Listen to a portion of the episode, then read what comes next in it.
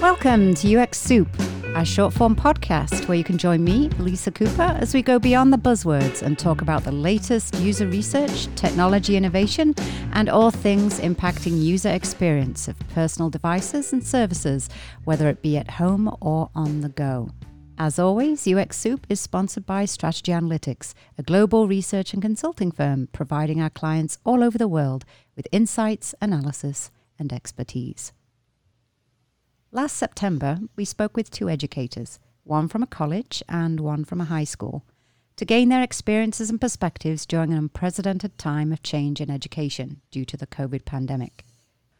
We talked about the pain points of trying to meet the varying needs of so many stakeholders and users of an education system, from the students, the teachers, administrators, and parents. So much had to be addressed in a short space of time to change schooling to a completely online or hybrid platform. If you'd like to re listen to that episode, it's episode 11 titled Distance Learning, and we'll repost that link um, in the show notes. So today we're going to check back in with Renee and Chris. Renee is a Dean of Students at a school district with 40,000 students. Welcome, Renee. Hello. And Chris uh, is here with us today. He's a psychology professor at a technical college that also serves about 40,000 students. Welcome, Chris. Hi, thanks for having me. So, Chris, let's start with you. Uh, when we last spoke, you were running asynchronous classes as a way to bound your time and as a strategy to find quiet in a house of children who were at that time also schooling at home. What's your status now? Are you still doing asynchronous classes? Uh, I am. I'm still doing asynchronous classes. Kids are still um, from home to some degree, though that is changing now. So uh, my older one is in uh, a hybrid model. So two days a week he's in classes, and two days a week he is online. And then the younger one is still all online. He had the option to go back two days a week, but we kept him out for that, uh, waiting on my vaccination a little bit. And then he actually uh, will be going back four days a week. Uh, the younger grades are going back four days a week uh, starting in the fourth quarter. So, yeah, so we are still in that situation, still have a partner working from home as well. So, yeah, it's still uh, crazy here, which is why I'm sitting on a kitchen chair uh, using a TV tray uh, in my bedroom at the moment because today is the day everybody's home and working and learning from home. So, um, and Renee, when we spoke with you last, you were conducting, I believe, a mix of hybrid classes and online schooling, correct? Yep, yep. So we've got we had a couple things going on where teachers and students could choose to um, go with an online platform, but they had to commit to the entire semester or the entire year because it's an entirely different curriculum process. And then the students who decided to stay quote unquote like in person were doing their classes through Google Classroom and then you know, I'm in Arizona, so everything went back full in person. So those students who were in Google Classroom and doing that from home came back to in person. The students who had decided to stay with those online classes continued online. Now, the biggest issue we've had then is if as students get quarantined, so we've been quarantining an average 75 to 100 students a day, especially during November, December, January the first question we have to ask is do you need a computer do you need a laptop do you need you know and so that's kind of on their checkout process as they're exiting school to be quarantined and just and because of exposures not necessarily because of illnesses but and then our process is once a teacher sees in the attendance system that they have a queue for quarantine they turn on their laptops their their google meets and that student can watch the class that's happening in school. They can watch it from home that has been successful in a way that teachers have been so creative with like i was observing a class one time and she had because she had four or five students in that class that had been quarantined so she had google meet on she had the students in class break off into groups to do an activity and she opened up a laptop in each group and the kids who were at home broke off into groups also so mm. they you know they're doing their best to keep it interactive and have the students who are participating from home still participate. But you know, it's a struggle because probably only 50% of those students that are quarantined are actually accessing the Google Meets and doing that work. A lot of them are just doing it when they get back and they're kind of taking it as a two week vacation. Oh. Unfortunately. Oh. yeah.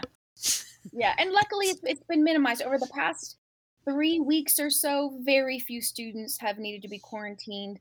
I we all feel a small level of normalcy coming back. Unfortunately, a lot of those laptops that were lent out to students never came back. Uh, we're missing about 2,000 laptops, and so wow. How do you then provide that tech for students who need to go home? Like we're literally missing it. It's it's it's difficult. Two thousand laptops. Mm-hmm. Yeah. There's oh, yeah. no recourse. There's no. Well, here's the thing: is that the policy is a student then cannot. It goes on their student account, just like a textbook, and a student can't graduate or transfer out to another school until they either return it or pay for it. But legally, we can't hold them to that. Yeah, that that's what it comes down to. And a lot of them, and maybe slowly they will come back, but uh, yeah, it's definitely been an issue. I'm I'm imagining we're going to have a similar sort of thing at the technical college level because they were handing them out as quickly as they possibly could to get them out to students with hotspots. But it'll be interesting to see how many actually have just disappeared. I think there'll be a little more teeth to our situation in terms of well, you can't register for classes if, if you didn't uh, if you don't return the laptop we loaned you. And you think about the loss of money and income uh, in a time where already budget constraints are going to be insane. That's sizable. Have there been any new insights or new learnings that have really supported your teaching with distance learning? This afternoon, we're going to be having a faculty meeting because our administration uh, has decided that uh, for fall semester, they are going to, they had originally planned to continue to do as much things online as we possibly could, but with vaccines rolling out and whatever, they're trying to nimbly pivot, I believe is the language. And so they've tried to add in a number of what they're calling a new mode of learning called Classroom Live, which is essentially what Renee's been describing and what my kids have been dealing with, which is there's a teacher in a room with students in the room and some who can be participating online at the same time. Different than what we were calling online live, which is uh, everyone's online, but it's happening at a synchronous time. Um, so now we're going to do this classroom live and maybe some face-to-face classes. I think that's been the newest development. And you know, some people were really excited. I was kind of surprised at how many of our adjunct faculty were like, "Yeah, yeah, I'll teach. I'll teach face-to-face. I'll go back in the classroom." I think there were a lot of administrators were sort of complaining that a sort of a resistance among the faculty about going back into the classroom and we had to kind of educate them that for some of us this isn't about oh i'm having a cushy life at home teaching online it's about I don't know what my kid's school schedule is going to be like in the fall. So I need to have the flexibility to be able to deal with it. If my kid goes to school full time and then has to quarantine, well, someone's going to be home with that kid. So I need the flexibility to do that. It isn't that I don't want to be in the classroom. I'd love to be back having half my classes in the classroom again, but I need the flexibility to be able to adjust on the fly like, oh, my kid's home for 2 weeks so I think it's been interesting to see the the dynamics administration reading it as oh they got cushy being all online. They all don't they don't want to come back to the class when that's not the reality for most of us at all. It's not cushy. I miss my desk chair. Um, yeah, we we've had the issue we have with that model that you're talking about is we have students and parents who want to call in and aren't quarantined but they're self isolating or for whatever reason they don't feel comfortable coming to school and they say no i'm just going to turn on the google meets and watch the class at home. Well they can't do that. That's not approved. So let's say in a given class a teacher has three kids who are legitimately quarantined. Well they're allowed to be let into google meet. So the teacher needs to allow them in but then say she has two or three other kids who are at home because they're self-isolating or they feel uncomfortable coming to school whatever. Well they are not allowed in. Well, let's think about the minutes it takes to do that. No kid is on time to a Google Meet. So the teacher's there at the beginning, letting some kids in, kicking some kids out, and then he or she, they have to go on to teach the class.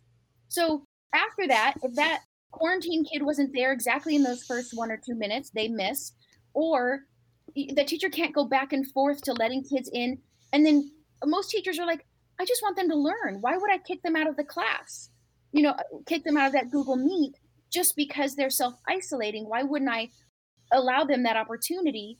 Well, because legal, because they need to be in school. They need to be physically in school. No one gets to just choose to stay home for us. So the teachers are having a hard time with that. And logistically in the classroom, that's hard to go back and forth. You're in the middle of teaching, then what do you do? Go and check to see if someone else wants into the Google Meet mid class and then cross reference your attendance who has a Q code, who doesn't. It's hard. So, this is very difficult, especially as we're transitioning over with the vaccination schedule. So, you're being squeezed at both ends as an educator. Um, if your kids are at home, Chris, you know, having to mm-hmm. fulfill the needs in terms of school for them, as well as what you're being asked to do as an educator as well. It reminds me of when I first started teaching online. The biggest thing that I didn't realize, I think, was that how bounded my life was in a classroom. I went to the classroom, I taught the class, I sat in my office, I did my prep, I did my grading, I went to the classroom, I did my prep, I did my grading in my office. When the workday was done, the workday was done. I could ignore and, you know, oh, sure, I would check my email periodically at night or on weekends, but the minute you switch over to online, you become instantly always available. Even if you say, "Oh, I, I'll respond in 72 hours," or "I'm, you know, I have a busy family on the weekend, so I may not respond to you right away on the weekend," there's this expectation that you're more available constantly, and I think that reality is now going to be the reality for everybody in the way that it was only, I think, for probably administrators and online teachers mm-hmm. before. I think if you're not ready for that and not able to create boundaries and structures for yourself to limit that, I think that's going to create a significant amount of stress for people in adapting. This brings me to my next question is what you think uh, will happen moving forward in terms of how technology will change the way you teach, the processes you've had put in place uh, during COVID, how moving forward that will change? Are there any any of these things that you will keep? Any of these things that you will get rid of? It certainly seems like there'll be implications, uh, just like you talked about, Chris, with your job moving forward, and maybe others as well.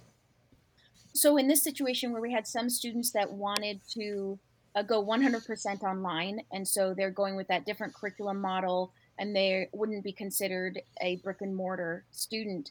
There were situations where there was a class that they wanted that wasn't available online. Usually it was the arts or music or some kind of specialty class. So they were still, so they were then they were considered a part time student and they would go for five of their classes online, but be dropped off and picked up for that one class, that band, art, you know, electronics, whatever class it was on campus, picked up and dropped off for that one specialty class. And oh, oh my goodness, the, the scheduling is a nightmare the planning is a nightmare. What do you do when a student is three classes in person and three classes online? Then you have to schedule them so that they're one day on campus, one day not, or else they're sitting in the library for two hours when they don't have a class. And then we're responsible for them then. We really were hoping that this was going to go away, this option. Right. But unfortunately, families and students love it.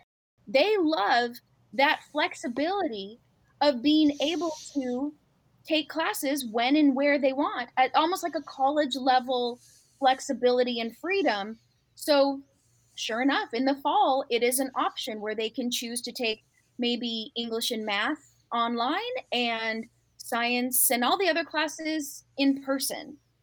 So, I have no idea what it's going to look like this fall. Like, we should have our numbers in the next week or so, so we know how to staff. Um, but that kind of scheduling we're going to have to have a waiting location that's not the library for these students who are because they're not so you would think oh well wouldn't you just open up a laptop and then do that class during your downtime? You know what? I don't know. I don't know what's going to happen. Like it's it's unorganized it's chaotic. I'm sure it will work itself out but families now saying hey we like this.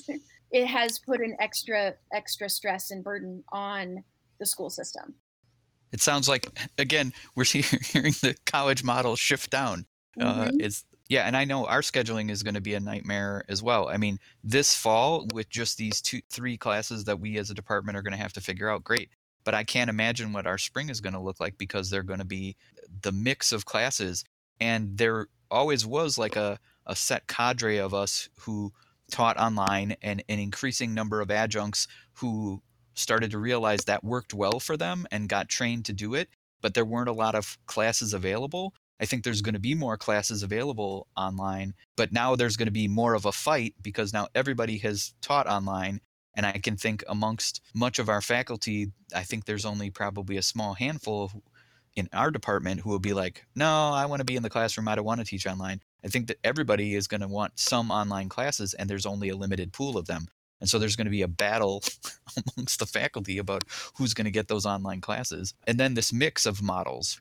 I think the the take home is the genie's out of the bottle. And so everything is going to be up in the up in the up for grabs. And you're, you're right, Renee. I think it'll all work itself out in the end but figuring out the logistics in the meantime as we make these transitions is going to be really challenging for systems for administrators for faculty and figuring out what works best as a balance for you but i think it's going to get more and more complicated and those those friction points are going to be much more painful yeah. in the meantime so it'll be an interesting next six months to see how education is going to you think permanently change well, first of all, with the budget cuts that have come down, um, that is the biggest change overall.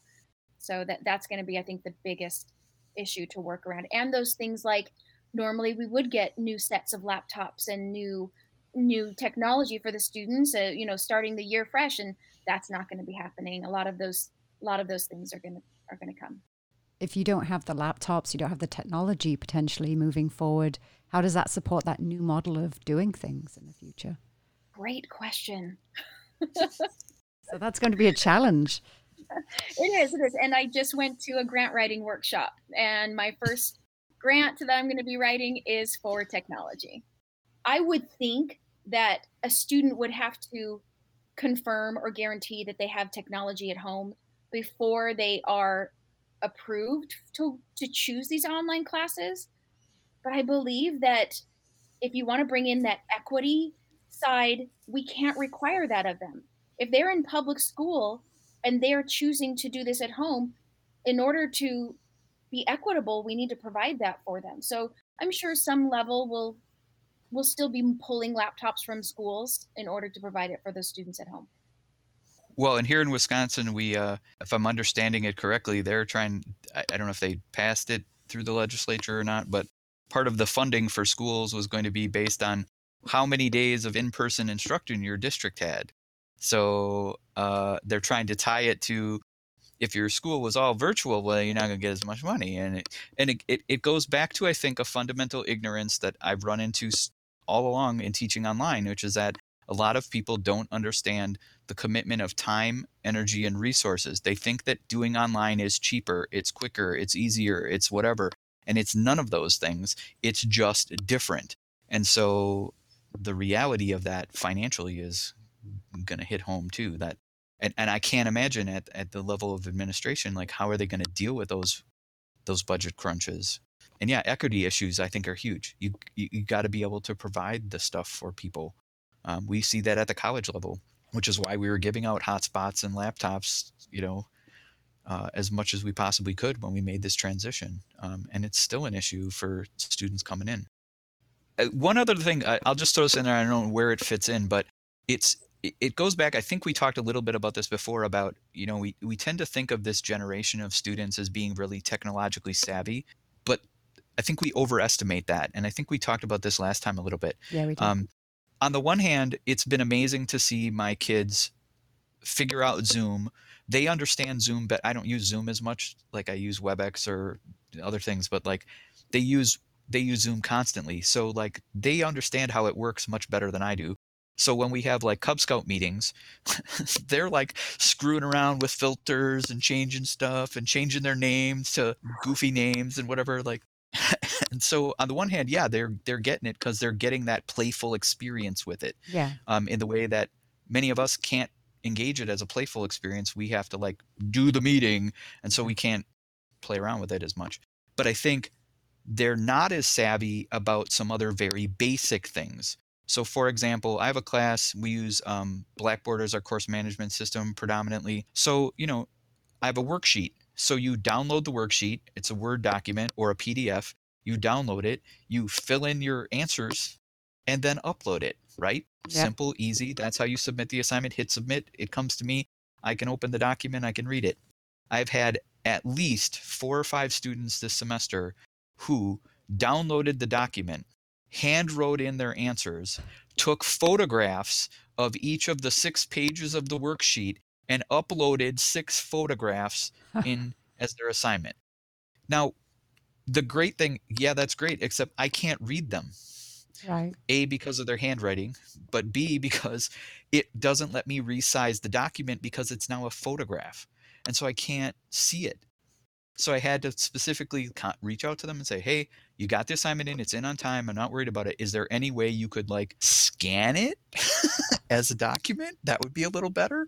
Or actually type in your answers and send it so I can read it. I got to imagine that it took you a significant amount of time to take photographs and upload them that was much greater than what it would have taken to like type in your answers and upload one document. Well, and these are life skills that they're going to need to know how to do for the workforce. Yeah.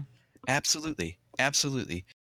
And I think it also points to our, our, our reliance on mobile technology and phones. I think that there's this mentality that I could do everything on my phone. And there is still some things I think in education that I know they're, you know, cutting edge stuff is make everything mobile, all the online learning systems mobile. Well, it doesn't work as well being able to grade things wise. Like it just doesn't work. Even on like a large Apple you know tablet it still doesn't function the same as it does on a on a computer on a desktop or a laptop Yeah. Yep, our students have figured out how to open up a Google Doc in their school programs, share it with multiple students, and then chat on the Google Doc back and forth. And uh, so, and- and I get those notifications when they start cussing because of our software, student protection software, that alerts me when they are saying inappropriate things. And then I've got to call the mom and say, hey, would you please check what your child is doing on their Google Doc? So luckily that's not working that's not happening as much now that we are back in person, but it's they figured that out. They should be able to figure out how to upload a document. Well, as always, I love talking to you. I learned so much today. I think we should really check back in with you um, in another six months. We'll have a glass of wine in that one too. Yeah. With alcohol. Oh, it's always a pleasure. Thank you so much for joining me. Thank you. you are so welcome thank you for having us yes. Absolutely. A reminder that UX Soup is presented as always by Strategy Analytics. Check out our latest user focused insights at sa-ux.com.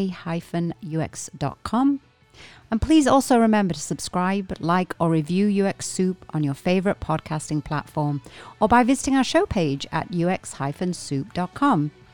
You can also visit the show page to follow myself or Chris on LinkedIn or Twitter. That's all for now. Thanks for listening.